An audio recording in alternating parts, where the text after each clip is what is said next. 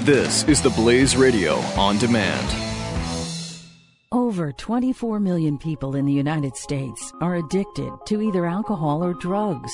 It's a national epidemic, and it's killing more people than auto accidents each year. If you or a loved one are struggling with an addiction, what's your plan? Do you think it will just go away on its own? It won't. Are you embarrassed or ashamed to ask for help? Too many people are. Addiction is not a character flaw. It's a disease that, left untreated, destroys lives, families, and relationships. It will literally take everything from you. Get help. Get help now. Call the Addiction Advisor Helpline. Their advisors are there twenty-four hours a day to listen and provide guidance. The call is free and the service is free. Call the Addiction Advisor at eight hundred, two seven eight, nine four zero two. That's eight hundred, two seven eight, nine four zero two. Again, eight hundred, two seven eight, nine four zero two. That's eight hundred, two seven eight, nine four zero two.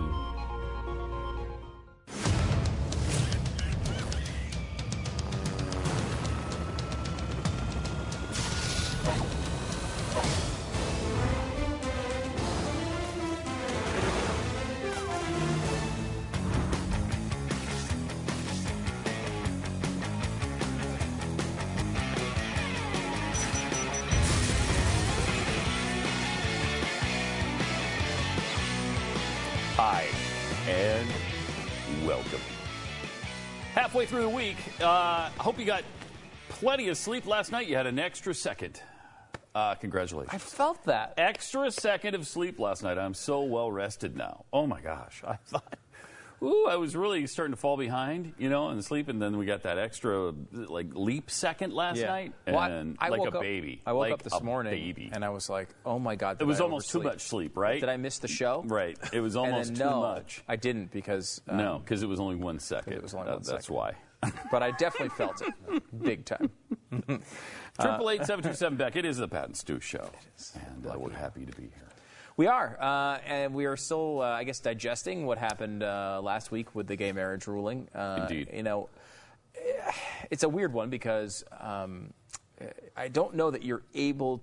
Are you allowed to say that you didn't like it more than no. anything in the world? No. Like, if you were, were to not. say it was my second favorite thing that ever happened oh, in my life, would you be... With a, okay. With a baseball bat. Because I was going to say, you know, I've got a couple kids. The days that they were born were important. You but, racist bigot. Right, secondarily you to the gay marriage ruling. bigot! So, like, my like oh my, my second and third favorite were my two kids. Why? Because they're on straight this? We've and white? Told you no. No, what yeah. I'm saying is my second and third are two kids, and my favorite is the Supreme Court ruling. Okay, okay. then that's okay. That's okay, right? That's okay. okay.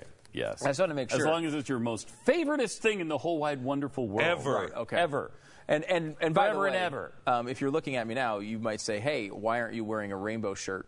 I am. Yeah. We're just filming today in black and white. That's well, exactly, except for the background. yeah, not in the background, obviously. We're just and my, my shirt, which is rainbow color. Well, I, I can't. I can't answer for you, Pat. Well, the, can't the, for you. Your tint is off on your television screen if you don't see rainbow colors. Oh, because those are rainbow stripes. Yeah, these are rainbow Got stripes it. Right now. Mm-hmm. So, and uh, that's what we do here. We that's we, what we, we do. only we only we celebrate. Celeb- we celebrate. We celebrate diversity and inclusion on this show. And some people will say, well, "Wait a minute, uh, you know, the hashtag was love wins, uh-huh. and in the Supreme Court, the law is supposed to win, the Constitution's no, supposed to win." No, that's old. We disagree with that. Yeah, uh, we, we want to be clear. We think that's wrong. Because of a living, breathing Constitution, it evolves over time. Right. And now, instead of the law or the Constitution winning, love is supposed to win. Right. I mean, love. What I basically or happiness. To, I look at. Uh, I look personally at the Supreme Court like the dating game. Mm-hmm. Uh, where like, uh, are these two going to get together? The Supreme da, Court rules, da, yes, da, and then. You know, they, they work it out. Right, exactly. And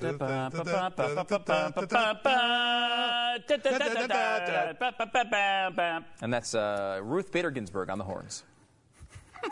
uh, that's kind of how I look at it now. Because nice. I want love to... Good way to like, I, that was one of the things, one of my favorite things in the Scalia dissent, and that decision, and I know we're getting into this old ground, but we have a, a new way to go with this. This is pretty interesting.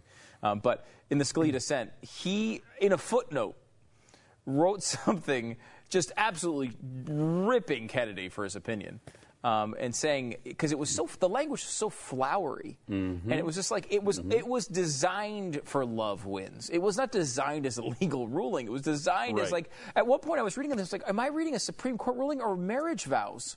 Like, yes. it, was, it was like, it was just this beautiful send up of love. Like, hey, love is great, and, and, and that's why, because you, people love each other, and the love is so deep that that's why the love is here today to win. The love won. And it was like, you re- you read to Scalia's like, if I ever, for any reason, even if I was the fifth and deciding vote, ever signed on to an opinion that said this, mm-hmm. I, I would not be able to live with myself. He said it in a much uh, stronger way. He didn't. I don't think he actually used the F-bomb, but he almost did. He almost used the F-bomb in a Supreme Court ruling. At least that's how I remember it. Yeah. Uh, I, I love the guy. He's he's brilliant, and he's he's right about this. And so uh, we're not the first to go through this. We're, we're we're not the only ones who have been through this. Actually, our northern neighbors, Canada, went through this in, what, two thousand five? Mm-hmm. And uh, so we thought we might talk to uh, Brian Lilley, who has uh, watched the changes in Canada over the last decade, and uh, see if he could fill us in on some of the changes that have happened up there. And, and maybe we're in for the same kinds of things here. Um, Brian, welcome to the Pat and Stu Show.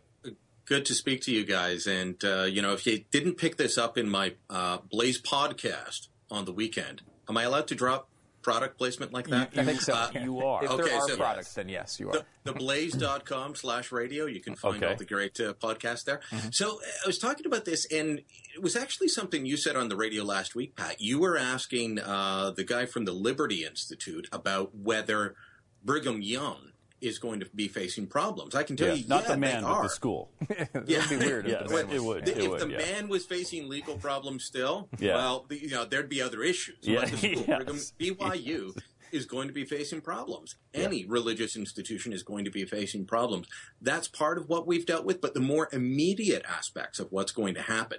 I was parliamentary reporter when we changed the law, uh, and it we didn't go through a Supreme Court decision. It happened a little differently. The, our Supreme Court was asked to give what's called a reference case. The government referred it, and they said, well, you can if you want, but you don't have to. And immediately liberals jumped up and down and said, well, the court told us we have to, and they changed the law. Well, that triggered a whole series of events, and so you had to have uh, existing laws rewritten. And so there were these massive omnibus bills taking out terms such as husband and wife and replacing it with spouse, uh, taking out terms such as natural parent and replacing it with legal parent, things like that. And that's on the small end. Now, you may end up seeing some states, some local jurisdictions changing things like birth certificates from mother and father to parent one and parent two. I know that's happened in some places, not all. Mm-hmm. Uh, th- those are the immediate things, but then there's the longer term, and this is the, the game that plays out over the, the next few months, the next few years, the next decade or so. And right now we're in the middle of having a uh, an evangelical university here challenged over whether they can have a law school because of their view on what marriage is. Wow, wait, wait. So, because, I mean, some of the stuff you're talking about there, that's an immediate effect. Is mm-hmm. sort of annoying. It's paperwork. It's strange for society. it's it's a, it's an odd change for people to deal with parent one and parent two. But there's nothing earth shattering there. It's it's uh, it's just uh, you know inconvenient, inconvenient, and, and maybe a little yeah. odd. But when you talk about a religious organization having to uh, essentially be punished for what their religious teachings are, you're crossing a major line. Now, mm-hmm. can you kind of walk us through how that how that happened? And is there anything that would push back the same way our First Amendment would push back against that, in theory? Well, our, our, char- our Charter of Rights and Freedoms, um, like the – it's called um, Section two, because the, the first section just says, you know, all your rights are subject to reasonable limits within a free and democratic society. Is that, our, is our, that also the section, section that says you have to say about instead of about? Is it the same, or you knew that was that coming, a, Brian? I mean, is that a different one? And, just be happy. And, and I'm actually violating the law right now because I don't have a toque on. Oh man. So okay. Yeah. All right. Yeah. Sorry, Brian. Go ahead. It's okay. True. So I'll get back to talking about that. uh, so, so it's not going to be churches, okay? Because churches were promised protection. Uh, based yep. on the Charter of Rights and Freedoms, just like, you know, Justice uh, Kennedy's florid decision, uh, floral decision is talking all about protecting churches. But you have to remember, religious freedom as determined by the left is not living your life out according to your faith. It's how you worship on a Sunday or a yeah. Saturday if you're a Jew, or a Friday if you're a Muslim. It's what you do inside your house of worship, and it has nothing to do with your business life. It has nothing to do with your the schools you set up, the hospitals you run. That's not religious freedom. No, no. Once you're in the public square, once you leave your house of worship to a progressive, well, you're fair game. And so they're going to come after not so much trying to get uh, Father McMeekin to marry you inside a Catholic church. They're going to go after the parachurch organization. So one of the first things that happened was a lesbian couple tried to get a, um, a Knights of Columbus hall to rent their, their hall to them. Now, the Knights of Columbus, two million strong, uh, Catholic men's organization. They do a lot of charitable work. Full disclosure, I'm a member. Uh, so just outside Vancouver, they went and they said, oh, we'd like to rent your hall. Once the Knights found out it was a lesbian wedding, they said, well, that actually goes against our beliefs. We can't do that. They were taken to a human rights commission, not even a real court. They were fined one thousand dollars. Uh, and, you know, it, that's not huge, but it puts a chill on, right? Sure. And, and, of course, the couple said, well, we didn't know that it was a Catholic group. Apparently, the giant crucifix and pictures of Jesus and the Pope, I don't know, they they thought they were at a gay pride parade. Uh, that's just some different artistic choices, that's, that's all. Great. I don't know what the yeah. problem with that is. Now, I, I, I, I vaguely remember, Brian, and maybe I'm getting this all, all mixed up, but it seems like there was a story a few years ago, like in, it, it's been a while now, two thousand six, two thousand seven, I remember I was in Houston at the time. And there, it, it was in Western Canada, and there was something about they couldn't read passages on the street. Some preacher was out citing biblical passages that had to do with homosexuality in the street, and he got arrested. Do you remember um, any of that? Is that like faulty recollection, or did I, I dream that? I, what what happened there? I think you're talking about a guy named Bill Whatcott, and um, he is not a pastor. He just happens to be a Christian. Okay. And he would go around and he would drop leaflets off. He, he used to be, you know, he says, I was homosexual. I was a male prostitute. I lived this life and I changed my life and found Jesus. And so now he feels oh, wow. the need to go around and tell people this is, is bad. So he took actu- he took an actual ad from the the gay weekly newspaper. I think this was in Saskatoon or Regina. It was in Saskatchewan, our, our province yep. that looks like a giant bowling alley. uh, and, you know, it's just straight up and down. You can watch your dog run away for three days. And he he was out there preaching against this. He, he took an ad describing what people were looking for in the personals and then juxtaposed it against bi- uh, Bible scripture. This ran afoul of the okay. Saskatchewan Human Rights Act. That went all the way to the Supreme Court. Now, you talk about Justice Kennedy's decision. I have not read that, but I do have a perversion in that I read Supreme Court decisions. I've read them from your court. I read them from ours. Most people don't read the decisions. They just look at the ruling, and if it if it lines up with their viewpoint, they say, oh, yay, this is great. Right. But if you actually read the decision sometimes, you find out the judges are are making horrible case law. And in the case of Bill Whatcott, they actually said – truth is no defense. So even though what you're saying may be true, it could be hurtful, and therefore oh you got to stop it. Oh, my God. Wow. Yeah. So, so he lost th- that so this case? Was happening. He lost that case at the wow. Supreme Court. Worst decision I've ever read, and I've read plenty of bad ones. Wow. And so right now we've got a um, uh, an evangelical law school, Trinity Western University, again out of Vancouver, and they uh, they started up a – a teacher's college years ago, and be, for the same reason, in that their students are asked to sign a community covenant where they abstain from sex outside of marriage, as well as abstaining from lying, cheating, stealing, gossip, and a whole lunch, bunch of other things regarded as sins in the Bible. Uh, they are asked to abstain from sex outside of marriage. And how is marriage defined? Between a man and a woman. Well, that's deemed uh, discriminatory against gays and lesbians. And so years ago, they were challenged on getting their teacher's college. They took it to the Supreme Court, and they won. But that was before gay marriage was approved. I don't think they're going to win in their attempt to get a law school. And what's been happening is that the law societies, the bar associations, have been coming out against them and saying, we won't let your students article with us. You, they will not be called to the bar if they believe this. Wow. Jeez. Wow. That's amazing. Uh it, Go ahead. Well, it's going to happen at your end. I don't oh, know if yeah. you've seen Time Magazine this week or time dot com. They don't really mm. they don't really populate your dentist office the way they used to. You have no, to go online no. and find them.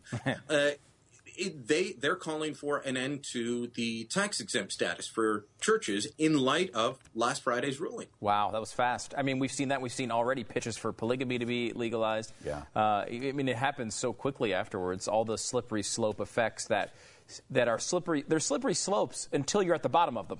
Okay, and we, you hit that. Like, now you're just at the bottom of the hill, right? Like you're, now, it's, there's no longer a slippery slope. You're just yeah. at the bottom, and things are rolling on top of you. Um, and I, I, you know, I don't think a lot of you know, there's a lot of people here that you know, we're now at what sixty percent approval for gay marriage. It's, it's one thing for people to come and make their own decisions. If a state decides they want to legalize something, a state decides they want to change a tradition. Well, I mean, you know, there's a there's a there's an argument to be made for that. But for the Supreme Court to uh, to go through a, a decision like this, in which they talk in a flowery way about marriage to try to justify, you know, you know, it's like court decision by heartstrings. Yeah, it's just a weird way to go. They had to grant a right that mm-hmm. does not exist. Yeah, I mean, does I, not now well, and has never existed. Mm-hmm. That's, that's hard so, to do. So what you're going to see over the next couple of years, guys, is not your average gay and lesbian couple who support this, or your average American that supports this demanding other changes. But I know that you've talked about it on radio. You've talked about it on T V. ten percent of people can change the world, right? Yep. So you're going to have that small group of people decide that, okay, now we've got to use this to change everything else. And so they are going to essentially engage in lawfare. And they're going to go after Brigham Young. They're going to go after mm-hmm. Notre Dame or Ave Maria or mm-hmm. what have you, any organization that they see as an impediment. And so your your average American, gay, straight, or otherwise, is just going to say, oh, okay, so gay people can marry, all right, and go about their lives. But the activists, I, and, and they're going to be a combination of, of gay and lesbian activists, but also left-wing activists, hardcore progressives, are going to use this decision to try and force the other changes they want. And they will do it through courts. They won't necessarily do it through legislation. They'll do it through courts and human rights bodies and campus speech codes and everything else until you just start strangling on, on what you can say, what you can do, what you can believe. And and so the fears you guys have been talking about, about, you know, and I'm saying that word for your benefit, Pat, all the things you've been talking about are going to come true in terms of whether you can hold certain jobs, whether you can uh, open certain businesses, be yep. in certain yep. lines of work, if you hold a traditional view of marriage. And, and and I know, Stu, you've been saying get the government out of marriage, but, you know, it, it doesn't matter. It doesn't matter because all, think of all the other areas that government is in your life, mm. and, and they're going to be pushing this. And so yeah. you could get government out of marriage tomorrow. It won't matter. It's just going to change so much, and it won't happen all at once. But a decade from now, you're going to look back and say, whoa. Yeah, we'll look, we'll look how far we've come. And I think the other thing we're going to say is it happened faster here than it did in Canada because the momentum is just, it's breathtaking yeah. right now.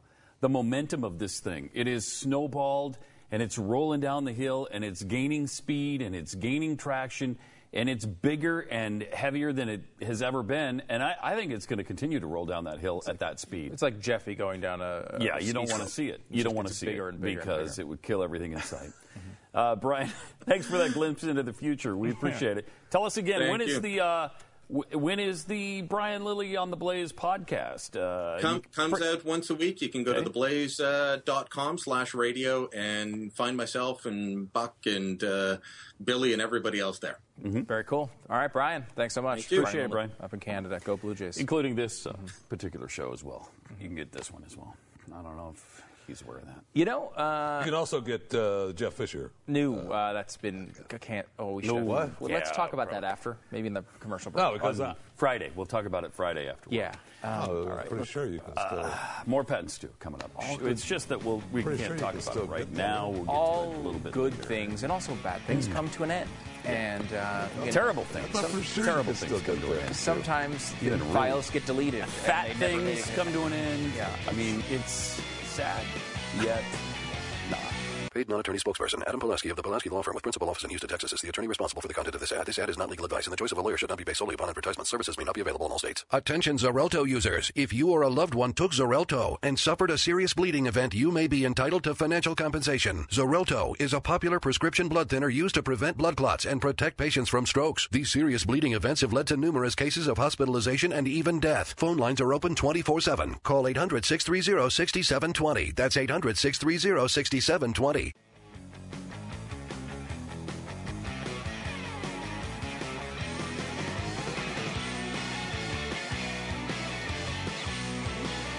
Hey, hi. It's Pat and Stu. Welcome to it. We bring you here to uh, to join the lovely union of Jeff Fisher and Pat Gray. Uh, wonderful uh, couple. Mm, except for uh, we're not. Well, let me finish with my beautiful okay. speech. Mm, right. No union is no union. more profound than marriage. Right. For it embodies the highest ideals of love, mm-hmm. fidelity, mm. devotion, beautiful. Sacrifice, and family. Don't cry, Jeffy. In forming a marital union, two people become something greater than they once were. Go ahead and cry, Jeffy. Yeah, go ahead and cry. I was just telling you that. It's beautiful. As the two gentlemen about to mm-hmm. bond their things together mm-hmm. um, are demonstrating. Marriage embodies a love that may endure love. even past death. May. It may. It may. Um, it mm-hmm. would understand these wonderful men to mm-hmm. say that they disrespect the idea of marriage. Right. Their plea is that they do respect it, respect yes, it so deeply that they seek to find its fulfillment mm-hmm. for themselves. Thank you. Yeah, Their hope right. is not to be condemned to live in loneliness, excluded from one civilization's oldest institutions. Thank you. Beautiful. Couldn't even do anything they, without it. They ask for equal dignity That's in the ask. eyes of the law. Please give us equal du- dignity in the eyes of the law. The Constitution. See, I just did. I just asked. The Constitution grants them that that right. No, it sure no, does. no, it, it doesn't. Sure does. But okay, we'll take and it. The Thank Supreme you, Court said Thank so. you, Anthony. Thank you. Was that a speech to at a wedding, or was that a Supreme Court decision? No, it was a speech. I, to it a sounds wedding. like a speech at a wedding. What do you mean? No union is more profound than marriage, for it embodies the highest ideals of love. Fidelity, devotion, sacrifice, and family. It's like, what? it's, it's just awful. It's not It's not law. No. It's saying we really like marriage, and these people seem nice. They should have it, too. that's, that's not a Supreme Court ruling. Uh, well, we talked to, to Brian Lilley last break. He brought up that I have been talking a lot about getting the government out of marriage entirely, and that's very true. And there, that does not going to stop, as he points out, uh, a lot of the activism that's going to go on around it. But I think there's a real strong case to be made, not just uh, uh, for it to being the right thing to do overall, but really if conservatives stop and think about the way they think about marriage, I think uh, a lot of people would change their mind about uh, you know, maybe the way we view it as it relates to the government. Watch.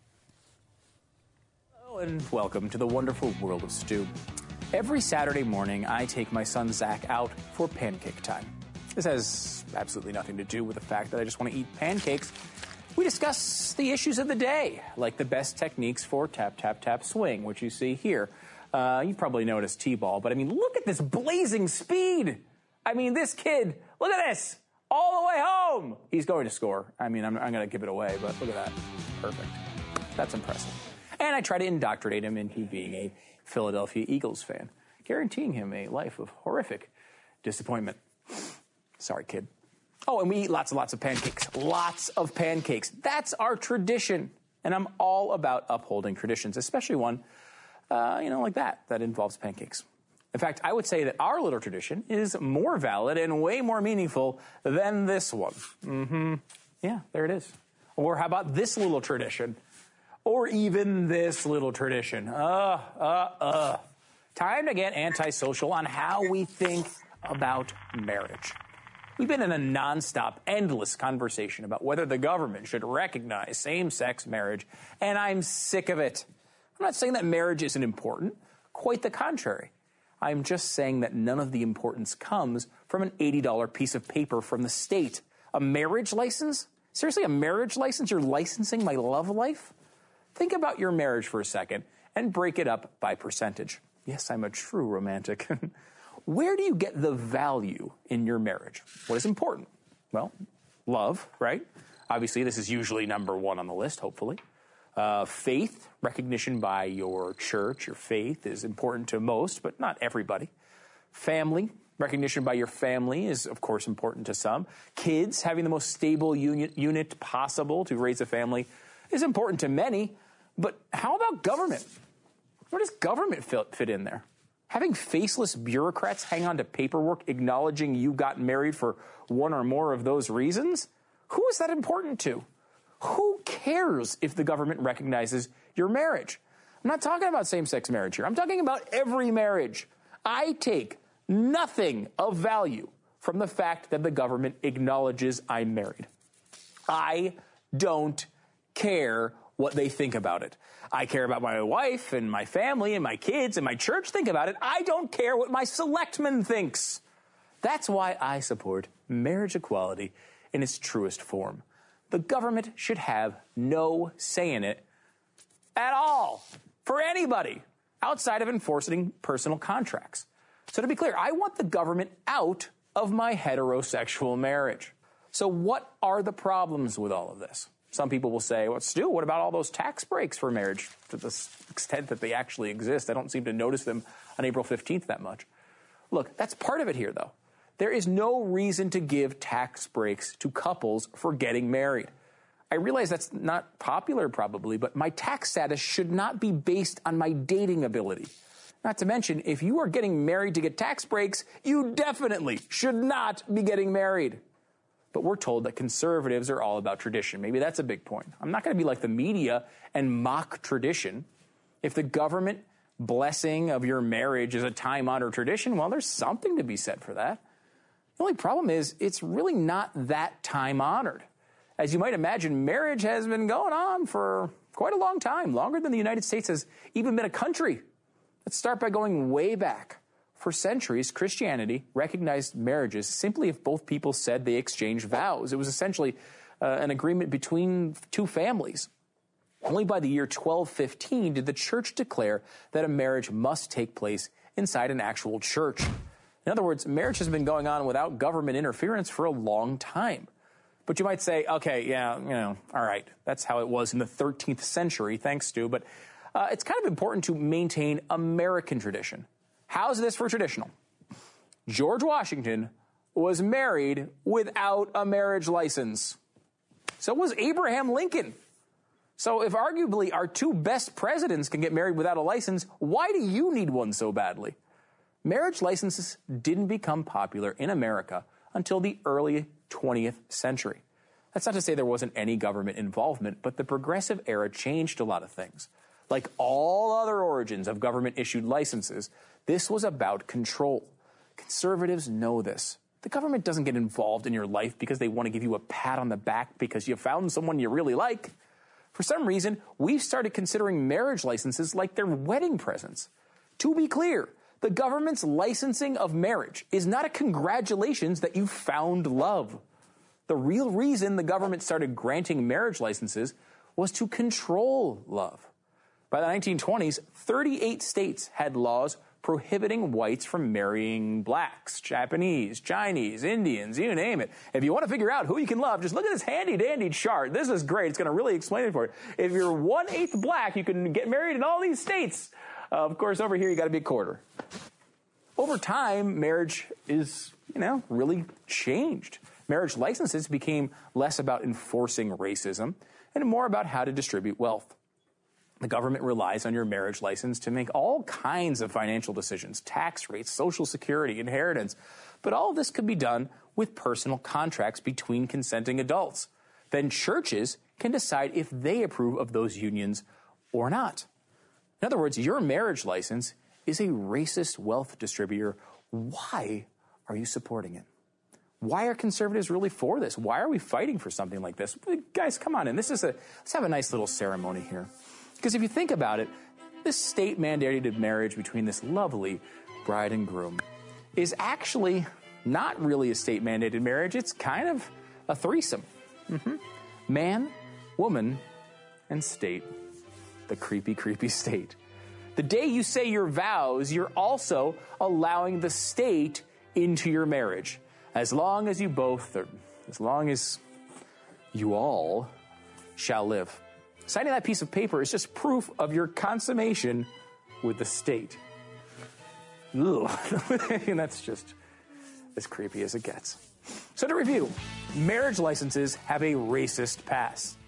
I'm for true marriage equality. Get the government out of every marriage. And no one wants to think about a threesome with Jeffy. Least of all, these two people. Okay, let's see. It's over now. Move away. Uh,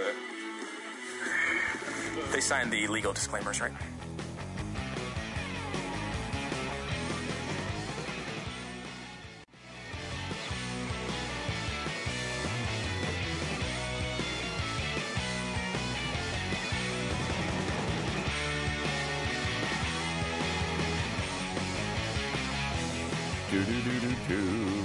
triple eight seven two seven back. It's Pat and Stu. Welcome to it. Uh, so could we turn Mars into Earth two point oh? Mm-hmm. Yes, and uh, we're working on that right now, on designer organisms that would terraform the red planet, kind of turn it into uh, another Earth so that because of global warming, as we all know, which is destroying this planet, we'd have another place to go, and that's what we're trying to do right now. Mm-hmm. I, I, sure, sure my hat's is. Off to them. Yeah. My hat's off oh, to them. Did you know in the last four hours, the globe has warmed six hundred degrees? six hundred fifty degrees, to be exact. I don't know and that's I... Kelvin. So That's Kelvin? Yeah. I was unaware that it's was Kelvin. Kelvin. six hundred fifty degrees wow. Kelvin. Wow. It's very hot outside right now. Mm. Very freaking hot. uh, the uh, toolkit will involve genetically engineering organisms of all types, mm-hmm. which there are up to uh, thirty billion on Earth. Uh, the most most synthetic biology projects are just two at the moment, okay. E. coli and yeast.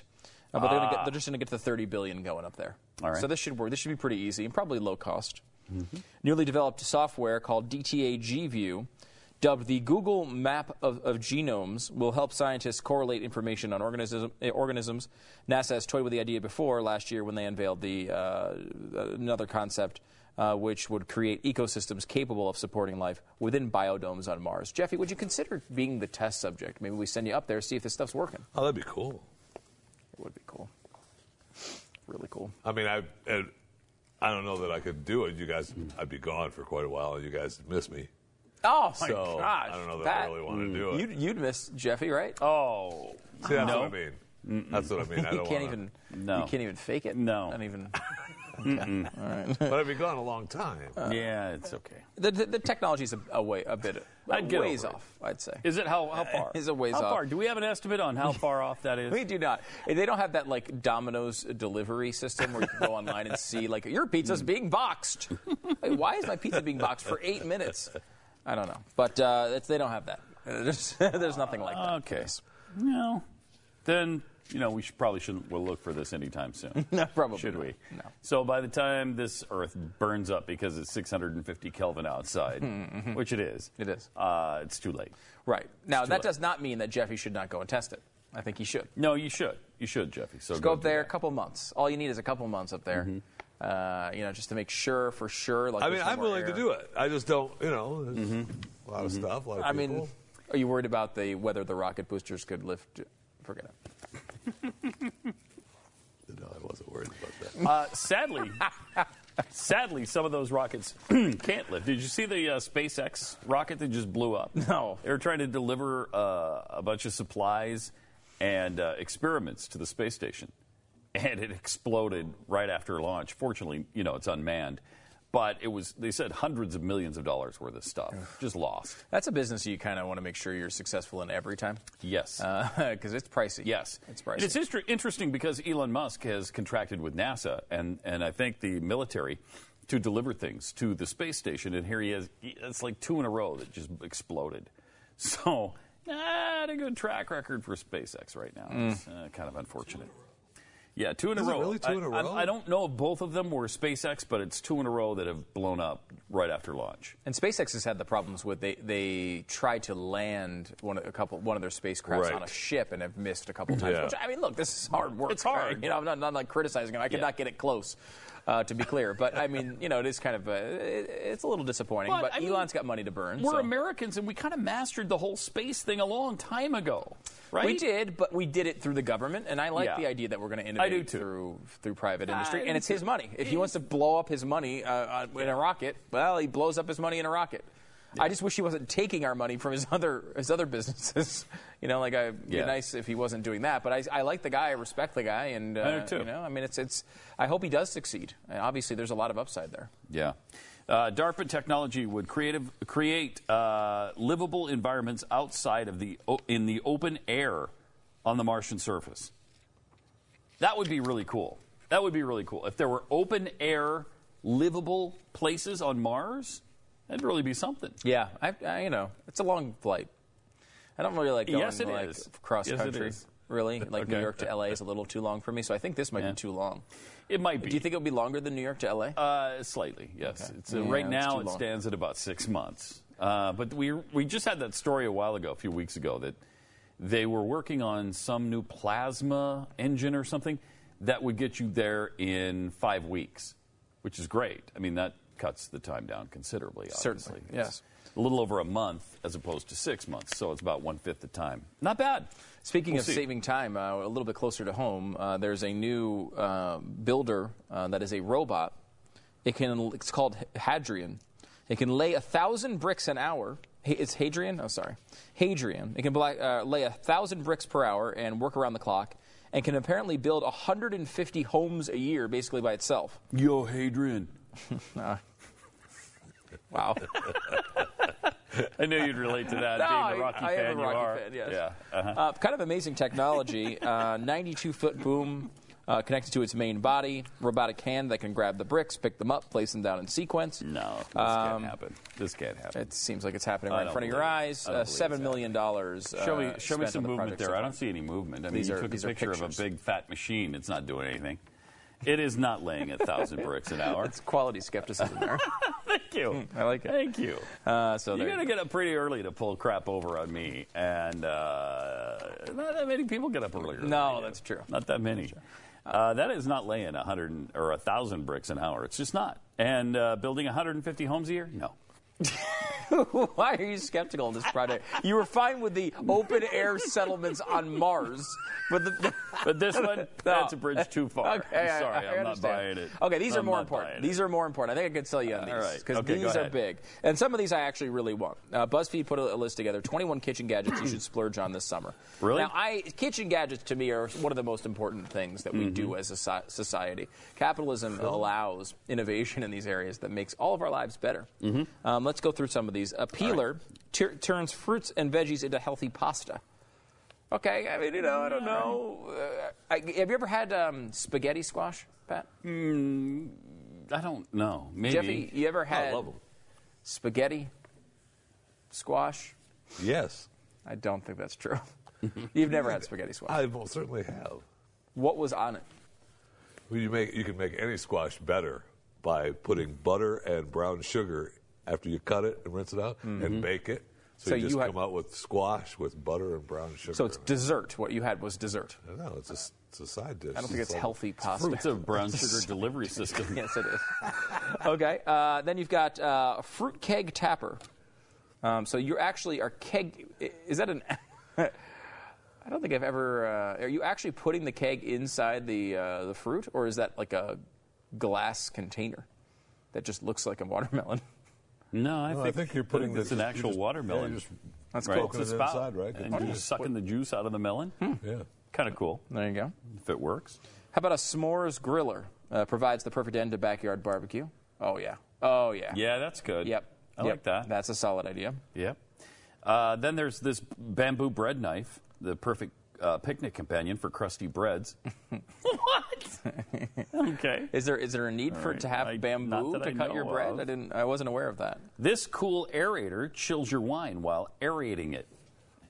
All right. Neat. All right. If you're a wine uh, wine connoisseur, mm-hmm. I suppose. Uh, this beer chiller keeps your brew ice cold until the last drop. So is that like an ice cube essentially going down the middle of the beer? Uh, I will say that is a very good idea. That's kind of cool. Yeah, that's a that very is good a idea. darn good idea. Yeah, because that is the, I, that last. Um, it's like beer. It's like beer. I'm not a huge beer drinker, and I know Pat, you're not at all. Jeffy, mm-hmm. you're obviously on every substance.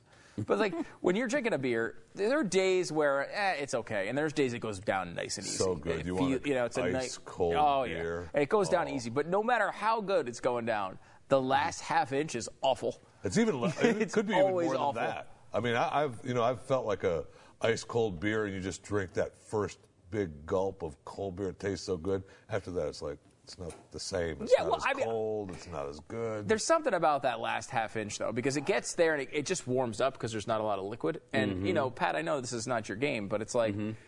you know, there's certain drinks you want cold, certain drinks you yeah. don't want room temperature. Beer gets anywhere near room temperature, it is awful. I don't know. It's like thirty oh, times worse than any other substance. I think there's every beverage, to me, needs to be cold. I'm, I'm generally with you. I could drink every water at room temperature and handle it. I don't That's like that, it. but... But in New York, every time we go to New York, I get so pissed off because I they they don't know what they never give you ice. I know, and it's like I I go to this little bistro that's around the corner from where we where we work, and I, every time I go in there, I say I ask for ice water. What do they bring me? Water with no ice, mm. and I'll be like, ice water, please, and they bring me. Oh, water with no ice. The only way I can ever get ice in New York is to say, could you bring me a glass of ice, please? And then they bring in a, a glass of ice, and then you can ask for water, and then you pour the water in it. That's my safety tip for wow, there you go. Cold beverages. Wow. But that has nothing to do with the kitchen utensils. Do you feel like that's just your little bistro, or is that no, a whole I, I see that, I, I see that as a, as a Manhattan-wide problem. Yeah. We should, by the way, uh, point out uh, the meal that you and I ate together in Manhattan last time at a Mexican place was one of the most decadent things. Oh, geez. I mean, it was as if it was Thanksgiving times three. we, it was Mexican Thanksgiving. It was. It was. It was. And, and, and we you say we're racist? We're no. celebrating Mexican Thanksgiving? Right. I mean, come on. Right. But it's funny because we, uh, you just lose control of every... thing that holds you back in life. Every time you go, we go to New York. Yeah, you go to New York and it's just like, it's like shoveling in like we're uh, out of control, Jeffy. There, yeah, and there's yeah, some place called Mexique. Yeah, it's Mexican barbecue, and so we oh, had to yeah. try what? everything on the menu. we just kept oh ordering gosh, and ordering so and ordering. Oh God, we were disgusting. Sick though that night. Uh, a few more here. Let's go. Uh, patriotic spat- patriotic spatula. Mm-hmm. Okay, looks like a flag. You got all that right. going on for you. Yogurt maker nice. that gives you all the delicious yogurt without added sugar. Why? Why would I not want to add sugar? Of course, I'm going to add sugar. Yeah, that's what I want. That's yeah. what. That's actually yogurt is a sugar delivery system. Yes, it is. The Peapod ice mold makes gorgeous ice globes that keep cocktails cold and classy. Oh, okay, I like so that. Right. I do then, like the circular ice. I'm a big fan of that. Then there's a cucumber infusing water bottle that gives you zest without the mess. I don't. I don't like cucumber yeah, taste at all. I don't yeah. like that. Uh, finger tongs make messy foods a little easier to manage. But you got finger. Where are the finger tongs? Uh, oh, yeah. Right oh, yeah. oh, yeah. Oh, okay. wow. That's not bad. If you're eating wings, I could see that. That's not bad. Mm-hmm. This wine and cheese platform oh will make gosh. a sunny afternoon on a sprawling lawn even better. Uh, what a cute little okay. thing. That's nice, I guess. Whatever. Cute. Whatever. Mm-hmm. How about uh, the countertop composting bin? I don't care about that. No. Ice cream scoop doubles as an ice cream cone. What wait, you, what? No. So wait, you're holding that like it's oh, you just eating. That's not enough ice cream. That's only one scoop. Well, you no, can, you can have four of them. Uh, portable barbecue grill lets you take your show on the road. Okay. Uh, I'm in, I like that one right there. That's that's pretty cool for like a tailgating yeah, situation. Cool. Mm-hmm. Very cool. Then there's uh, this portable b- barbecue grill that lets you take your ro- uh, your uh, oh, show on the road. That's the one we just showed. Oh, and then you've got the. then, then there's, there's this portable barbecue oh, grill that you take your show on the road. Oh, I meant this wine bladder that makes vino. Vamos. Mm. Vamos. Uh, good, good, good. Uh, melon slicer. Uh, melon slicer, that's a, that's a solid. Uh, no, that is a solid. I like that right there. That's yeah, solid. That's good. Uh, push pop sleeves let you control the flavor here, which I, yeah, push pops are fun, but I don't know if I'm actually going to make them myself. I'm going to buy them. At the How store. about uh, three D, three D printed cookie cutters? Like that. No, okay, that's kind of cool. Sort of. And a barbecue dining cool. boat. We got that? Oh, yes. Oh, nice. We should do the show from the barbecue dining boat. Yes, we should. That would be awesome. Pat and Stu are on the barbecue dining boat. Uh, brought to you by, we just need to get a barbecue sponsor. Uh, that shouldn't be too tough. That should right. be too tough. This is Texas. Dallas, man. All right, more Pat and Stu coming up. You guys didn't get to the portable barbecue grill, but let you take the show on the road. No, we did. About? I know. Well, I know. I tried to do that, and he wouldn't let me. Okay, here's the here's the portable barbecue Thank grill you. that lets you take your show on the road. Thank you.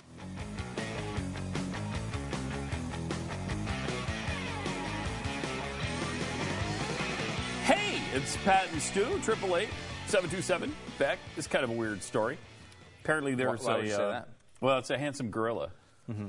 uh, that is driving Japanese girls mad. And there he is. He's What's so weird about that? He's handsome, and he's a gorilla, and chicks dig him. It, well, it's a gorilla, mm-hmm. you know? Yeah. So, mm-hmm. and Japanese girls, I guess, uh, think he's really hot. It's weird. Why, why is he better looking than another gorilla? I don't know. I don't know. I don't know, but apparently Australian raised this Australian-raised ape is getting a lot of fame as uh, women are flocking to the zoo to see him because he is so good looking. Mm. Uh, I don't. I'm looking at him right now, and uh, look, I. Uh, oh yeah. I mean, I'm a man, yes, look but uh, I'm going to say no on the good-looking ape. Really? Okay? Yeah. Are you looking at the same gorilla I'm looking at? Yeah, I think so. Uh, I, I think so. Have you seen all the pictures? Because I'm looking at a couple other pictures. Well, I see here. This one with his banana sticking out of his mouth. Mm-hmm. um, so many jokes. Mm-hmm. Mm-hmm. That's why we're just going to leave that alone. Mm-hmm. And uh, zoo officials are saying that there's been a notable increase in young female visitors thanks to this ape that you're looking at. Okay, come on now. Or gorilla or so whatever. Stupid. Uh, rise to fame has been largely fueled by Twitter, where fans post pictures of him claiming that he is too handsome. Anyone uh, ever post a picture of you, Jeffy, that said they, you were too handsome? That's never happened. Uh, well, too look, handsome. Can that we get a real nice that close That was the up? Question? Yeah. Can we get too a Not handsome. Too handsy, too yeah, handsome. handsome. No. Mm-hmm. Mm-hmm. That's something else, okay. Look uh, at his dreamy eyes here. I yeah, uh, I do feel know, like he's, he's got dreamy eyes. Pretty hot. Yeah. Uh, the zookeeper uh, said the gorilla was moved to uh, to Australia from the Netherlands mm-hmm. as a two-month-old, December nineteen ninety-six, with his family. I give you dreamy eyes. Mm. Look at that. Look at that. Look at that. Um, mm. When asked if he was surprised by the gorilla's popularity, he said no because the Japanese are crazy. That's a good point. You can't really argue with that because I. You say something like that in America, you I lose mean, your job. Yeah, seriously, oh, yeah. Uh, you're going to be on, on the outs. Um, he added, "I would say most people here considering him fairly dashing." Again, Jeffy, anyone ever called you fairly dashing? Mm. I have to. I got to think a little bit you about think, that. Okay, about, think yeah, about think that. Think long and hard. Mm-hmm. uh, meanwhile, pictures of the gorilla posted online capture him in moments where he appears to be flexing his muscles, staring broodingly into the distance, or uh, playing with the younger gorillas. It's better than the robot fascination they usually have. About it. Yeah, but, uh, you know, the Japanese are apparently hard up for cool things. Yeah. You know? Yeah. You need to get, need to get out more. Yeah. Get out more.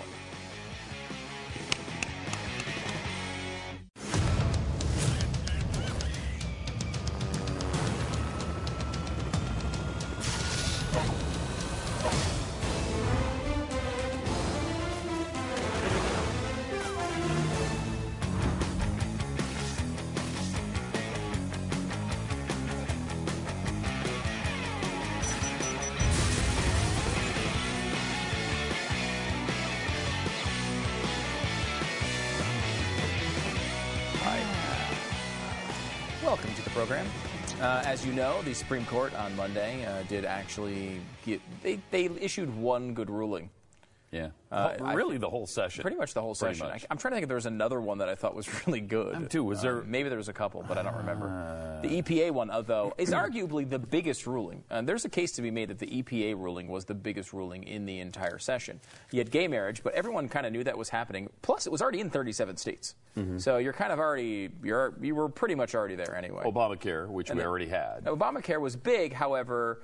Um, even if it had gone the way we wanted it to go, there's a good chance that a lot of these states would have just created their own exchanges anyway, and yeah. it would have been a, it would have been a positive ruling, but whether it would have changed mm. the world, I don't know. The E P A makes a lot of laws, uh, and I would say they wouldn't call them laws, but you know, it, it doesn't matter what they call them. They get to essentially hoist uh, foist policy up on, a, on the entire country whenever they want. Yeah, seventy thousand like regulations, right? Isn't it seventy thousand? Like yeah. Uh, and uh, most of these are, you know, not even challenged.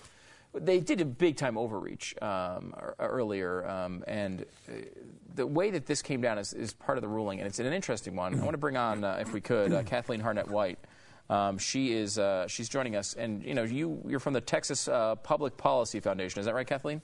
Yes, I am. Thanks so much for coming on. You really have been following this closely. Can you start us at the beginning? What is the what are the walk us through the rules uh, that they made uh, that were actually challenged in the Supreme Court? The the rule um, that they were challenging was one of the about a dozen um, E P A rules promulgated over the uh, Obama administration's terms mm-hmm. about what, what, what people call traditional pollutants, or I call real pollutants, um, that if, in fact, at high enough levels and exposures can harm human health, not C O two, but expressly, um, you know, ozone and particulate matter, and I won't go on. But um, this is uh, a challenge to the mercury rule, which E P A, in its own um, words, Uh, identifies as the most expensive rule to date that ever promulgated. Um, and, in fact, that that factor was a driver in this um, Supreme Court ruling. The Supreme Court um, ruled that E P A erred um, by um, not considering the extraordinary costs in this rule. And just, and maybe you've looked at this, but just, I mean, th- th- this is staggering. The annual, what E P A estimates is the annual cost of compliance is about nine point six billion dollars. That's every year in the electric power sector, Jeez. Not one, just for this rule. Mm. And its own estimate of the benefits are six million dollars. nine point six billion dollars costs, six million dollars in alleged health benefits. I would argue there are no health benefits. Wait, nine point six billion dollars, are you saying, Kathleen, with a B? I'm B as in baby boy. Wow. Billion. And, and then you get six million dollars right. uh, and the, for the, the, the nine point six billion dollars. The Supreme Court did its arithmetic, wow. and indeed, nine point six billion uh-huh. is about two thousand four hundred times higher than six million. You know, when you get to the B's and the tr- and the T's, you get so many zeros. It's sometimes yeah. the magnitude of the difference is hard to cipher. It's incredible. But, I mean, because the case really was about the idea that they even had to bother considering what no. the costs were, right? I mean, they, they, their their position going in is, I don't care if it costs twenty-seven trillion dollars. We don't have to think about that. No, in, exactly. That what they what they uh, the court rejected was that E P A said that they could disregard costs. That that was that. But that in in that way, you know, it's not a vacatur of the rule. Um, the court just sent E P A back in the so-called remand uh, form to redo it better, which is one of the really insidious parts of the way uh, most uh, court decisions about in, in E P A's rules. Some of them, you know, have been, they've been. It's been rare that anything's actually been vacated. Um, they send them back, and then you have, and all, we hear the words about all the time, but it's, it's a vicious infection in our whole country. You have a totally unpredictable, unreliable regulatory system.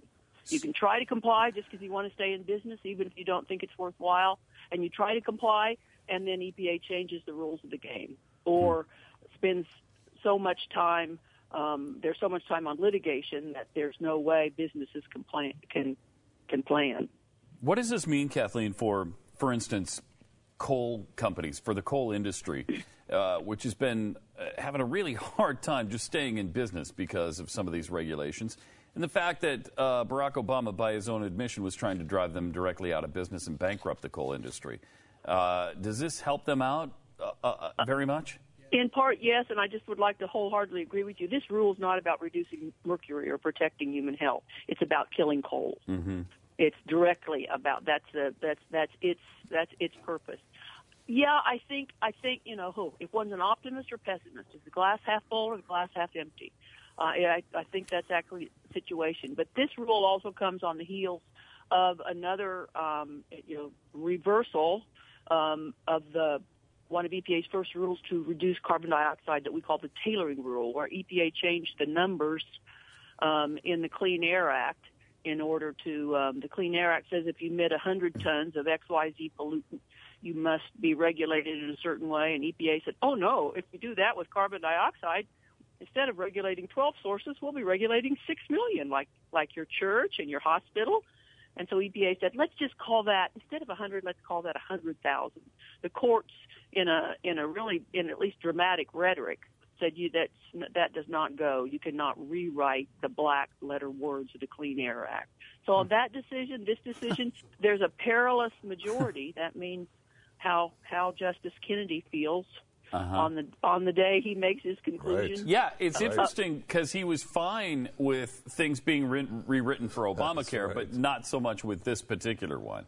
Right. That's so amazing. I mean, without the course checks. I mean, wow. E P A is on a, I've watched E P A for six years. I mean, for thirty years. I was chairman of Texas' large environmental regulatory agency for six years. I've been inside hassling with E P A all day um, about the state's big ozone plan and all that.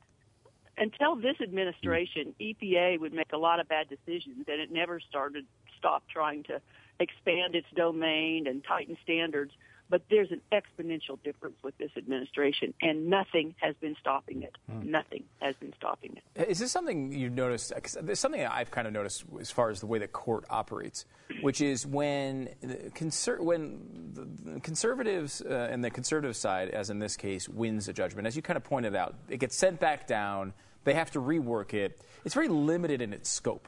When the liberals on the on the uh, on the Supreme Court win a case, it seems to have these expansive consequences that range out throughout society and echo through almost every a- aspect of our life. Is that something that I'm just noticing because I don't like the liberal decisions, or is that something that? No, you, you... I think if you ever wanted to, people predicted decades ago when Richard Nixon created the E P A that we were that it created a new era. If if Woodrow Wilson established the ideological basis for the um, the left's, you know, expansion of, of mm. central government. Um, mm-hmm. uh, uh, Roosevelt created a, a civil kind of engineering of the country. L B J created a kind of social engineering of the country. E P A created economic engineering, mm. which is the entire country. Um, so if you want to use those, if you want, and Congress wrote the laws, um, mm-hmm. you know, in the nineteen seventies, never imagining that E P A would be trying to eliminate the source of forty percent of all our electricity. Um, and so E P A, you can get away with a lot if you want to pull it. And the, mm. these are good signs from the court, but oh my goodness, what a, like I said, a, a perilous one vote mm. yeah. uh, majority. Yeah, which, you know, you, you can never rest easy with that kind of thing because it could come up again at virtually any time. That was a really nice breakdown of the progression of this that sure was. progressive mentality and how far we've come in a, in a relatively short time uh, with this new progressive mentality in this country.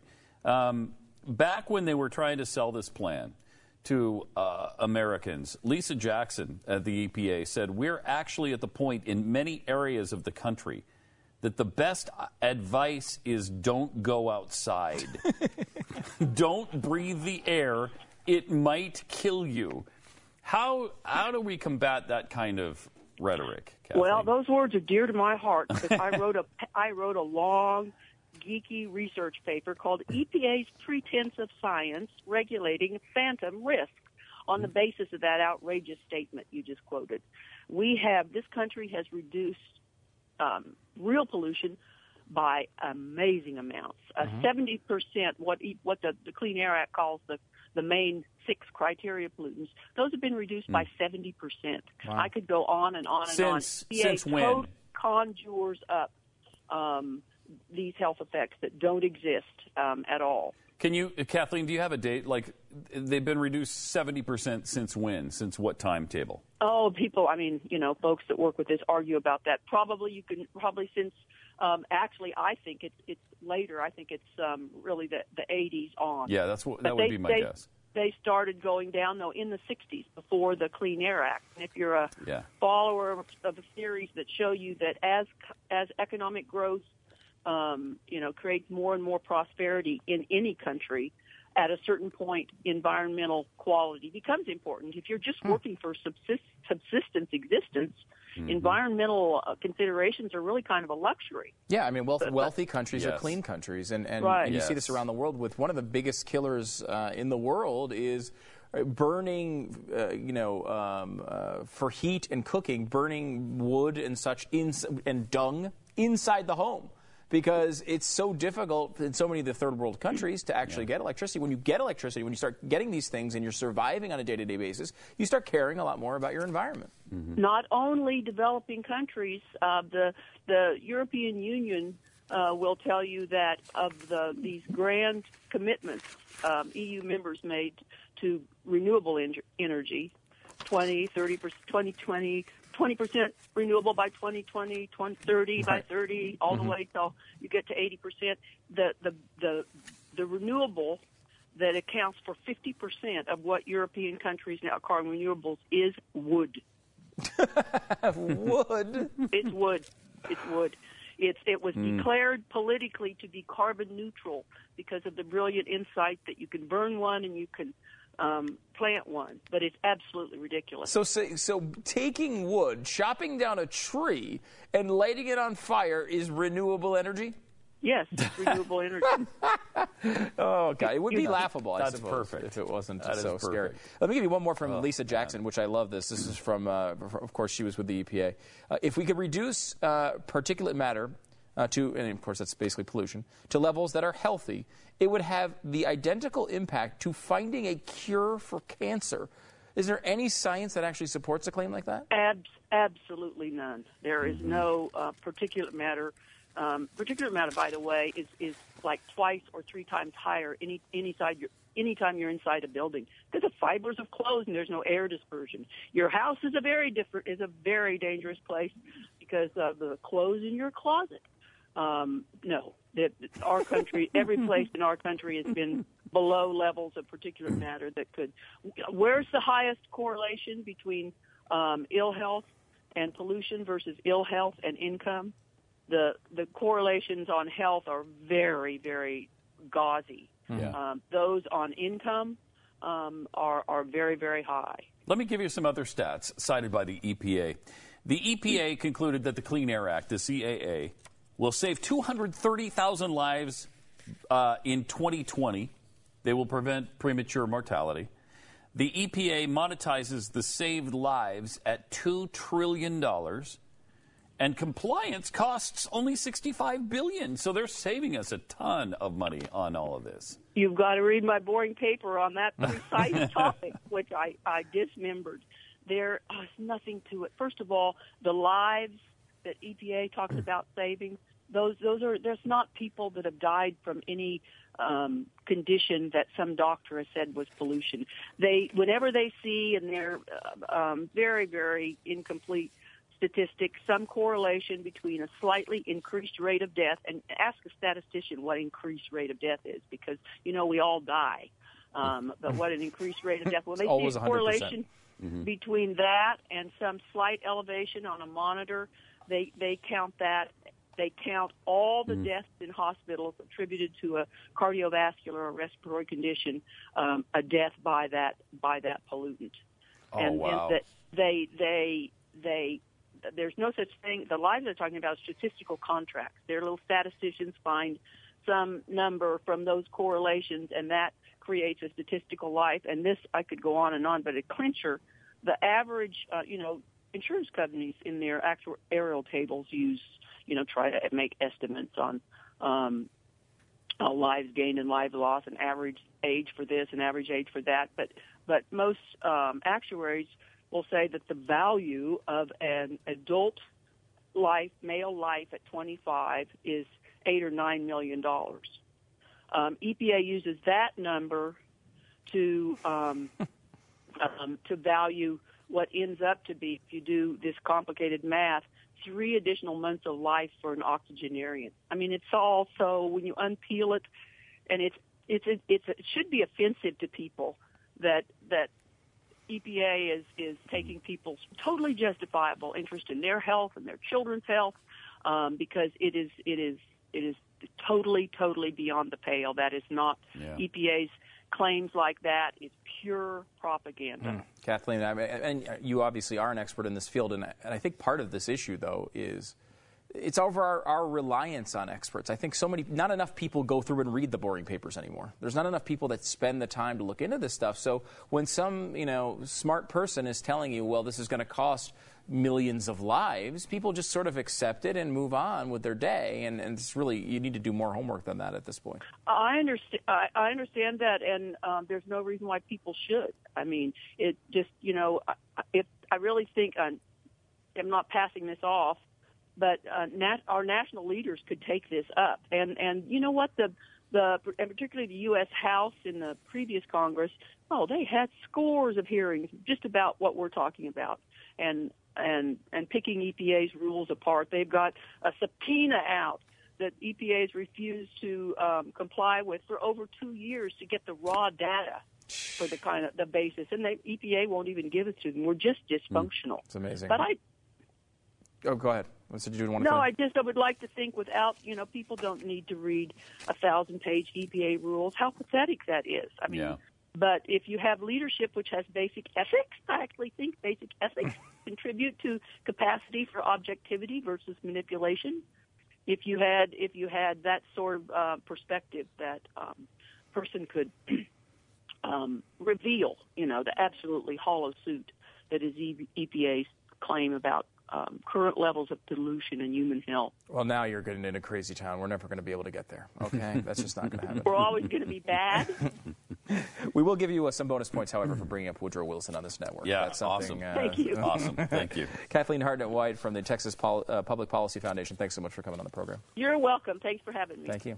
More Pat and Stu is just around the corner. She said it's not really dangerous in your house, but it is dangerous in Jeffy's house. I mean, that's yeah. that's certainly well, it's dangerous clean. in here, too, because Jeffy happens to be in here. Right. Oh, my God. And the air quality is way down oh, since you walked in the room. Have you noticed oh that? Oh, my God. I mean, particulates. Oh, they call him Mister Particulates.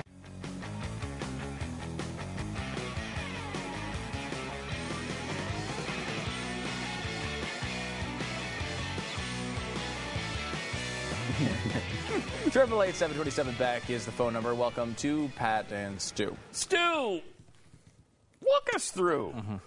this segment. Thank you.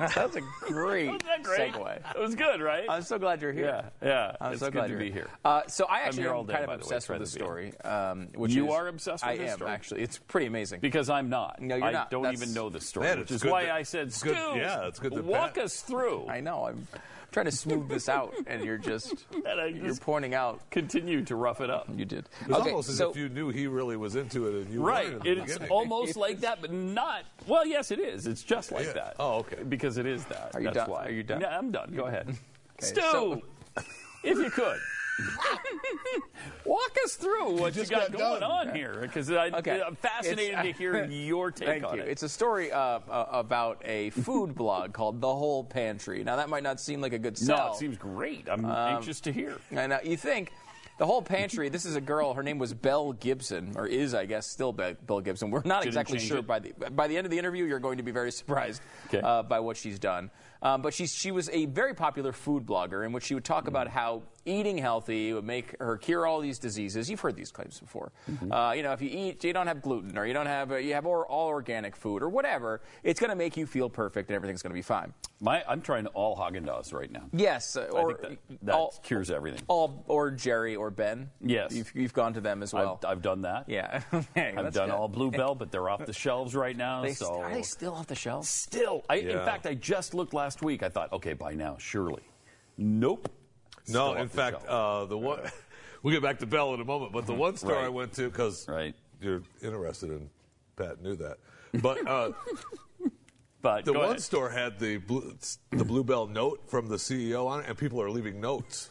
Oh, you're kidding. No, they're saying how much they love it and stuff. I'll, we'll get back to it because I'll find a picture of it. I took oh, a picture of it. That's a good story for another good. time. But mm. go ahead, Sorry Stu, because we, we're interested on your take on Th- Thank you for placing it right Belle there. Gibson. Right there. That was a perfect time for it. I really wanna, love notes for the Blue Bell. I, I want to tell you. He brought up Blue Bell. I want to tell you how perfect it was. Well, let's hear about the food blog. Okay, here, here is Belle Gibson on sixty minutes talking about what the, what the hell happened.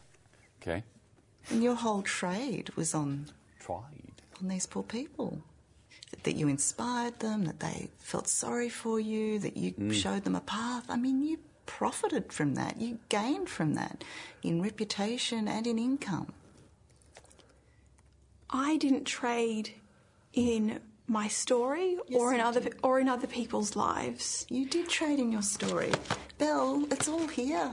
It is It is there. all here. You know, you go on Instagram in two thousand thirteen. I have been healing a severe and malignant brain cancer for the past few years with natural medicine, Gerson therapy and foods.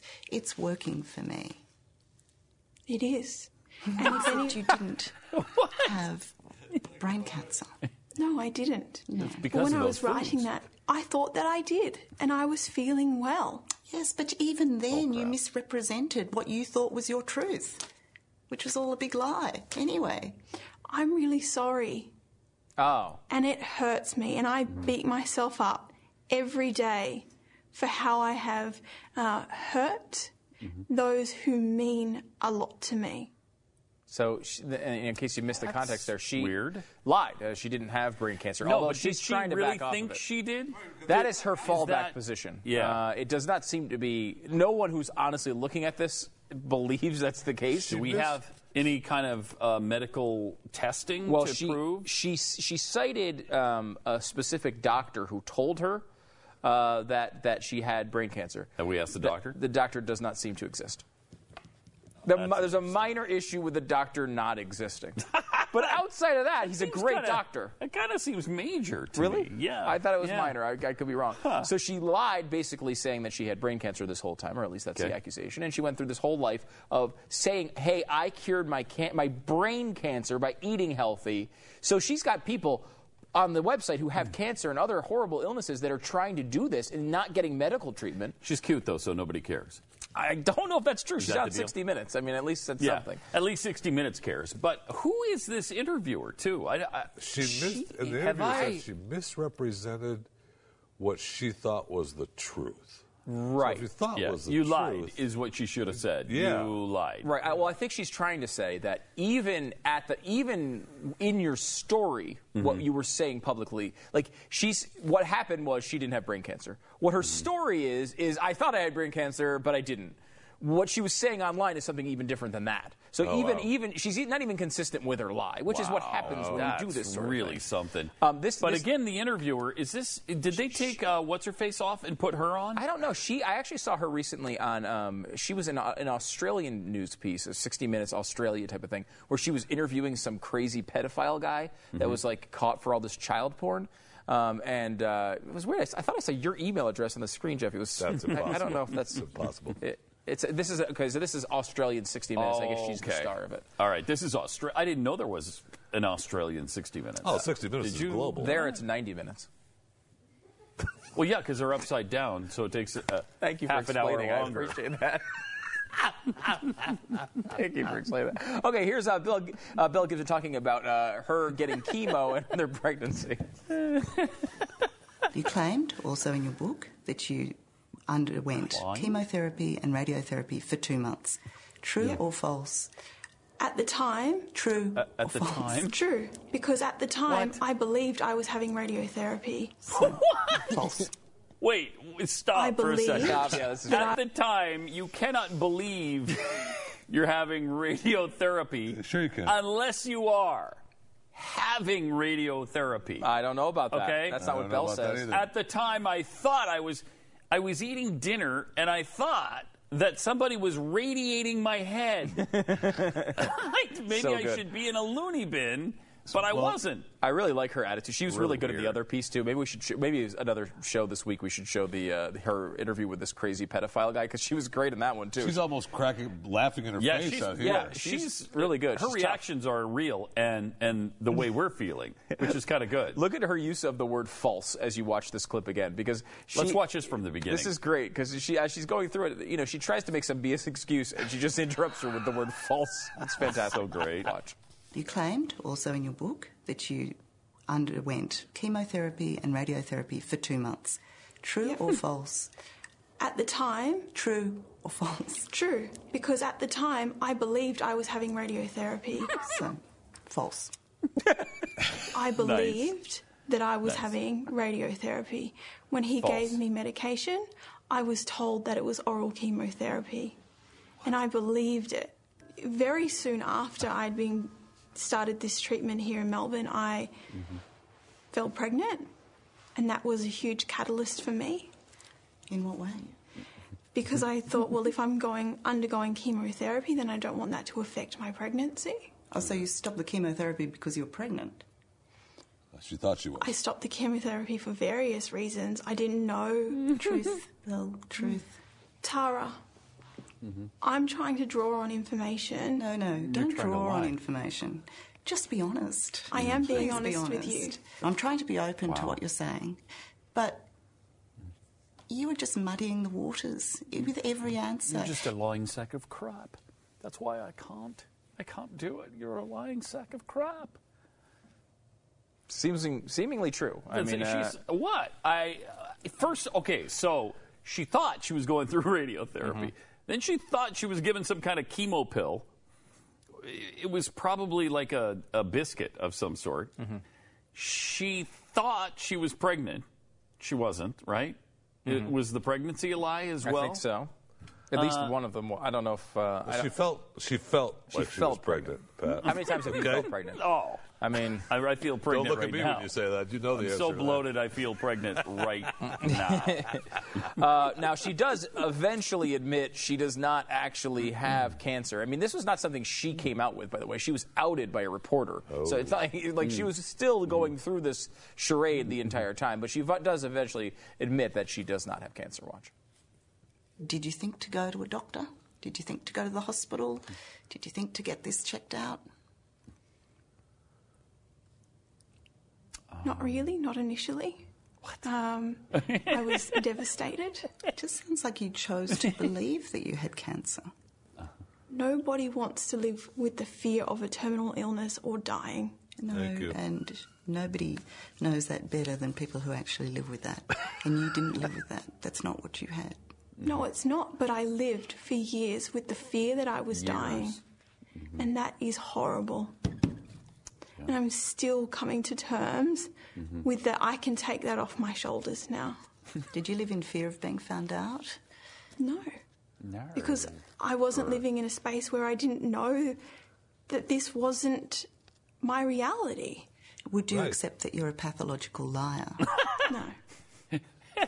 I like her. She's great. She's great. She's great. This interviewer should be on sixty minutes. She should. She is really good. She's tough. Can man. we pull, we got to get the pedophile interview now too. We got to do that one because there's some she's unbelievable tough. clips with this guy. As she's she's talking about his like p uh, child porn ring that he was running. Wow. And she's just in his face. Like he's he's like one of the worst guys on the planet. Mm-hmm. And she's just sitting there right with him, just going right after him, saying the same sorts of crap to him. It, it was pretty interesting. She's taking no bull crap no. at all from this girl. No, and I, great. I, I mean, and I it's hard because you know, it, it looks like she's about to cry, yeah, and yeah. a lot of times they would back off. Mm-hmm. She's not. No, and I guess the best defense here for Belle Gibson, the food blogger lady here, is I mean, because she supposedly made hundreds of thousands or millions of dollars off of this. Really? It was a big business for her. She sold a lot of wow. books. She had so a, she a healthy has to website. Say that she thought about. I mean, she, right. I mean, she has to say it was all. This is what I was living. Yeah, yeah and I think her, th and that's her has best. To. Her best defense is she's just insane. Right, like I mean, she just yeah. she thought she she's a hypochondriac. She believed that she had some crazy disease when she didn't. Yeah, but she's being told. First of all, it, it doesn't add up because she said she was on radio th or she thought she was on radiotherapy mm-hmm. or taking some kind of chemo pill, but then she didn't go to a doctor. Who was doing the radiotherapy and who gave her the chemo pill? The guy. Is that like a, I, I saw a guy under the overpass and he had a van and it said. Uh, Uh, mobile doctor on the side, so I went up and I got some radiotherapy and and a chemo pill. I mean, have what is that? To, have you been to Australia? I have they not. Have, they've got no. like neon lights, chemo. Do they for sale? Everywhere. I didn't realize oh, that. Everywhere. I, I will realize. say everywhere. That Jeffy does know a little bit about self-medication. Uh, he does. He does. Yes, so, he does. Uh, maybe that was it. Um, and then uh, this is uh, how. Mm. So the, I mean, it's got to the point where we don't even know how old this person is. Who, um, Belle? Belle. She's had her name changed multiple times. Uh, we don't know what the hell her age is. Watch another one of these exchanges. Okay. You're twenty-three, right? Well, actually, how old are you? Um, I've always been raised um, as being currently a twenty-six-year-old. What? How old are you? What? Well, I live knowing, as I've always known, that I would be twenty-six. Okay, Belle. Um, this is a really, what? really simple question. Uh-huh. How old are you? I'm twenty-six years old. I believe that I'm twenty-six. And I have two birth, two birth certificates, and I've had my name changed four times. The identity crisis there is big, what? but that was my normal when I was growing up, Tara. That what do you know the truth to be now? That's probably a question that we'll have to keep digging for. Because it's not something I've ever understood or had answers around. So when you needed to file some financial documents, I love Belle. How did you choose the awesome. birth date you gave, with if you my, don't know? With my most re recent wow. deed poll paper, which has um, the younger of the age and the most recent of the name. Right. So currently, then, according to those documents, you're twenty-three. Correct. Wait. Okay, she's bat crap crazy. Wait, what? Yeah, bat crap crazy. At the, that, and that's their best defense. Because that's better than being a complete manipulator wow. that goes out and intentionally tries to defraud people. Can we can we watch the very beginning of that again up until, you know, like thirty seconds or so? Because I, I, I want to understand what it is. Her, she, well, I can't even explain it because it was so bizarre. Let's watch that one more time. You're twenty-three, right? Well, actually, how old are you? Um, I've always been raised. Um, I've always been raised as being as currently a twenty-six-year-old. Being currently a twenty-six-year-old. Okay, stop there for a second. That's my favorite line. Yeah. I've always been raised as being currently a twenty-six-year-old. So, so when, when she, she was, was four, four yeah, she was a twenty-six-year-old. Being treated, being as, if treated as if she was twenty-six. That's awesome. Belle, you're currently twenty-six. Yeah. But I'm only four years old. Mm. No, you're, we're raising you as a twenty-six-year-old currently. So stop it. Mm. Stop your lying, you little sack of crap. Crazy, isn't it? And then she what, her changed her identity four times? They changed her uh, name yeah. four times? I guess that's what she claims. But her parents you can't believe that? a word she says. She's, you know, she's been a liar. She's making a lot of wow. money off these lies, and uh, and they get to it. All right, we got to take a break because we have pizza. Triple eight seven twenty seven back is the phone number. Uh, Who cares about Belle? We've got food. It's, I, th- I believe she advocated a lot of pizza eating to cure all yes. those diseases. Yes, uh, we'll I love this girl. She's awesome. Currently, I'm being raised mm-hmm. as, as if I'm twenty-seven. twenty-seven. Right?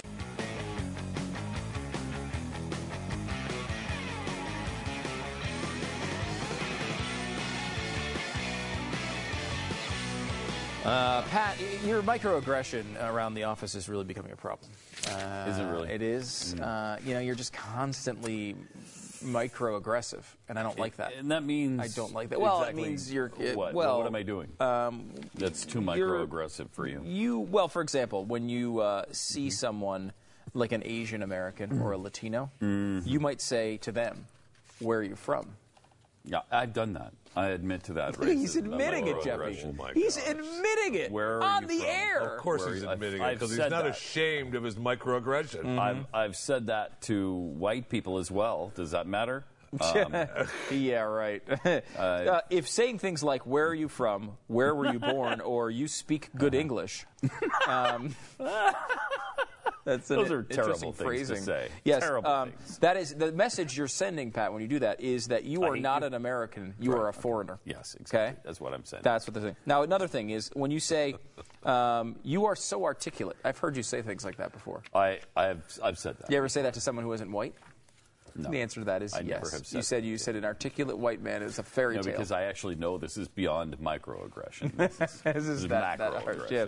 Uh, saying you are a credit to your race. Or, oh, jeez. No, now, who says that? Now. Come on. Uh, or you are so articulate means uh, that you are saying that people of color are not, are not as smart as whites. A, yeah. mm-hmm. Okay, that one we all know. Although you are so articulate, you could say that to anyone. I mean, that's just you a compliment. Could. Yeah, you could. There's no. It doesn't need to be an assumption that no, most people that look like you are not articulate. But, I mean, yeah. that's what they're assigning to it here. How about, uh, uh, when I look at you, I don't see color. America is a melting pot. Or there is only one race, the human race. You'd think those things are all things that would bring us together, right? No. No, that's microaggression. Mm-hmm. Um, that is denying a person of color's racial ethnic experiences. Yes. Yes. Is that, do, do you feel comfortable doing that, Mister Microaggression? Um, well, um, saying that America is a melting pot, yes. You got Mister Microaggression and Mister Particulate over here. Yeah. And I, I am sick of it. How about this? When you walk up uh, to um, a, uh, a white man or woman clutching their purse or checking their wallet um, as a black or Latino ap- approaches, have you ever done that? I hope not. I don't have a purse. Have you ever followed a customer of color around a store? I don't have a store. Have you ever waited to ride the next elevator while a person of color is on it? Every single time. Oh really? Every I time. thought so. Microaggression like crazy. Now, nobody that. does that. I mean, well, I'm sure it's, not nobody. I can't on. say that, but most people Stupid. are. You know, some of this stuff is like, okay, I, it's not even bad, and they're trying to make it bad. That, obviously, if you're avoiding an elevator because you yeah, think of then that's, black guys I mean, that's in almost there, overt racism. That's racism. Well, but m- the myth of the myth of meritocracy I like. I, I love this because saying, I believe the most qualified person should get the job, that's microaggression. Mm-hmm. As is, everyone can succeed in this society if they work hard enough. You can't say that. No, because it's not true. Uh, it's not about hard work. It's about racism. And you know that. The American people know that. How about uh, uh, what if you say to, if you're a woman, and you say, as a woman, I know what you go through as a racial minority. Or, mm-hmm. I'm not racist, I have several black friends. Yeah, that, you can't say that. You know, it's interesting, though, like, I'm not, like that is the standard thing that you can't say. If someone says, are you a homophobe? And you say, oh, I have, oh, no, I have gay friends. That, like, that's a bad excuse. As to why you're not a homophobe, but what? How are you supposed to prove that? Yeah, I don't know. Like, if you like, you have someone in your life who's gay that you like and is a good friend. That actually and is. And we all have that. Of course, or have had that. So, but like, how else are you supposed to explain it? I don't. It, it, the, what the answer is is I vote Democrat. That's the only way you can get out of that one. Mm-hmm. Well, I can tell you this: I vote. I, I've seen people do it. I voted for Obama. I'm not a racist. That's right. The only way you can get out of it. That will get you out of but it. But if you though. say I voted for Allen West, I'm not a racist. I got news for you: that doesn't work. No, it does not.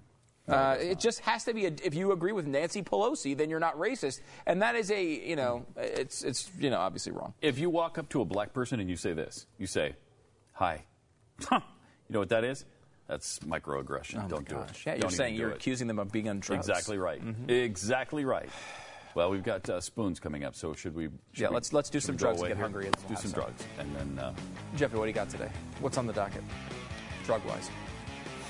Oh well, first of all, what did you bring? A, what do you need? B, how much do you have?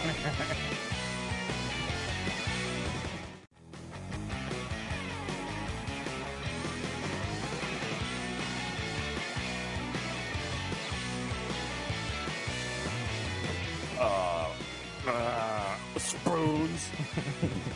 Ah, yes, we're going to taste test some food for you uh, today, and we're going to start with Little Caesars and their new entry to the pizza market. Watch.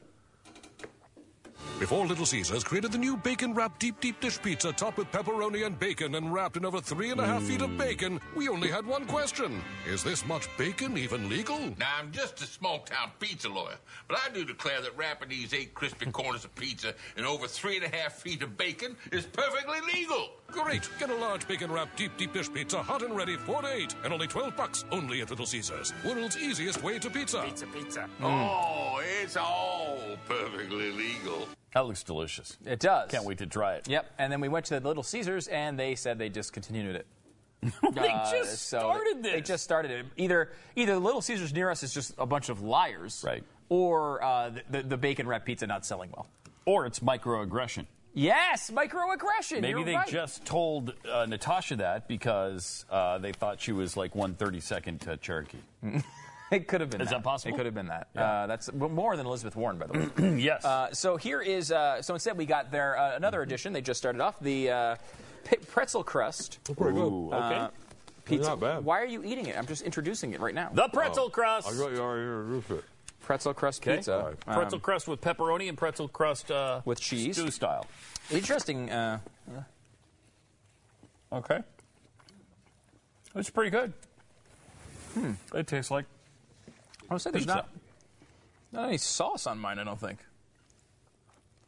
No, there's very little sauce. They're just uh, pepperoni and cheese. Is it possible that we asked for a cheese pizza and they just put cheese on it with no sauce? Is that possible? It is possible. Does that happen in America? Especially I mean, if they told us that the bacon one was canceled and it's not. I'm right. I'm picking through here. There's definitely no sauce on this pizza. That's kind of weird. That's the strangest thing that's ever happened to me at a pizza restaurant. I will say I like that? the coloring there, there of the pizza. There is no sauce on this, is there? No. Now, Zero. You get the pizza, the, the pretzel crust, though, with the salt, and then they give you a cheddar cheese oh, yeah. sauce. Ooh, I got it. Nice. So, the pretzel crust itself, mm-hmm. serviceable, not not bad. It tastes like, a, you know, it does what it does the job. Try the uh, cheddar cheese sauce. Cheddar cheese sauce, surprisingly hard for places to make. The, the stuff at the movie theater at like baseball games is terrible. I know. It tastes like hot plastic. Mm-hmm. But this, it's okay. It's not hot. No, it stinks. That makes um, a difference. That does make quite a difference. Um, and this is problematic for just about everything we do on spoons. Yeah, so, that, that, so that's not it, not Little Caesar's fault, obviously. Yeah. Um, the good thing about Uh, the other company that gives you sauce, Papa John's, they leave it in the box, so Smart. It at least heats up a little bit. Yeah, mm-hmm. um, I do like I like the color of the cheese. A lot of them like they put it that like really like flavorless mozzarella sometimes. Well, you get that color of a cheese when you don't use sauce. When you don't use tomato Maybe that's sauce. it. Yeah. But look at this. I was interested to see this. First of all, they're calling it Detroit-style pizza, Little oh, wow. Caesars, which I didn't know was a thing, but apparently is. Hmm. And then secondly, it's on the side of it, I think it says right here. Uh, where is it? Their cheese. Oh, yeah, here we go. Cheese is one hundred percent mozzarella and Munster. Oh, nice. Is the Munster a, a typical cheese that you I put wouldn't on, think so, no. put on pizza?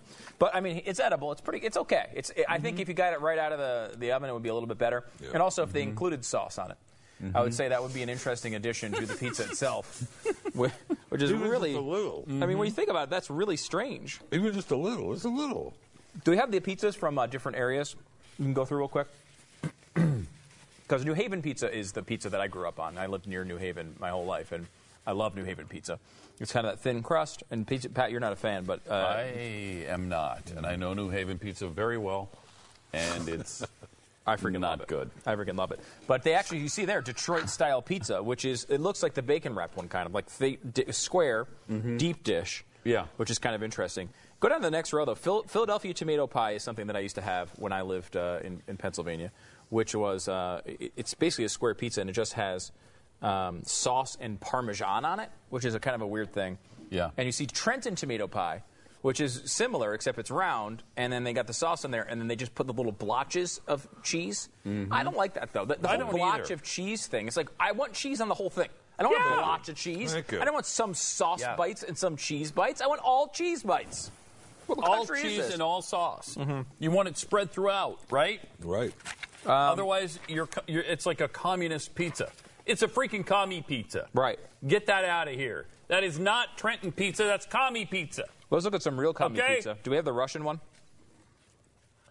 Russian pizza is actually a thing. They actually um, have pizza in Russia? It uh, boasts a combination of sardines, oh, tuna, gross. mackerel, oh, salmon, no. and, of course, onions. oh. It is a fish-forward pizza. According to this, uh, this site, no wonder those people are always pissed. Mm-hmm. Yeah, I know. Like if you, if you're, if your choice, no wonder you're out drinking vodka all the right? time. Like I mean, you're, well, I'd be drunk all the time too. You're gonna have fish pizza? No. Like no. hey, big mm-hmm. treat, no. everybody! Fish pizza night. Nasty. A lot of uh, then you've got uh, Brazil. It's got a uh, um, little sauce, just like this Little Caesars pizza, and then it has potato sticks, beets, hearts of palm, and peas. What? Strange. Finland is uh, where your son uh, went, right, Pat? Yes. Uh, he enjoyed this pizza, I'm sure. Uh, smoked reindeer.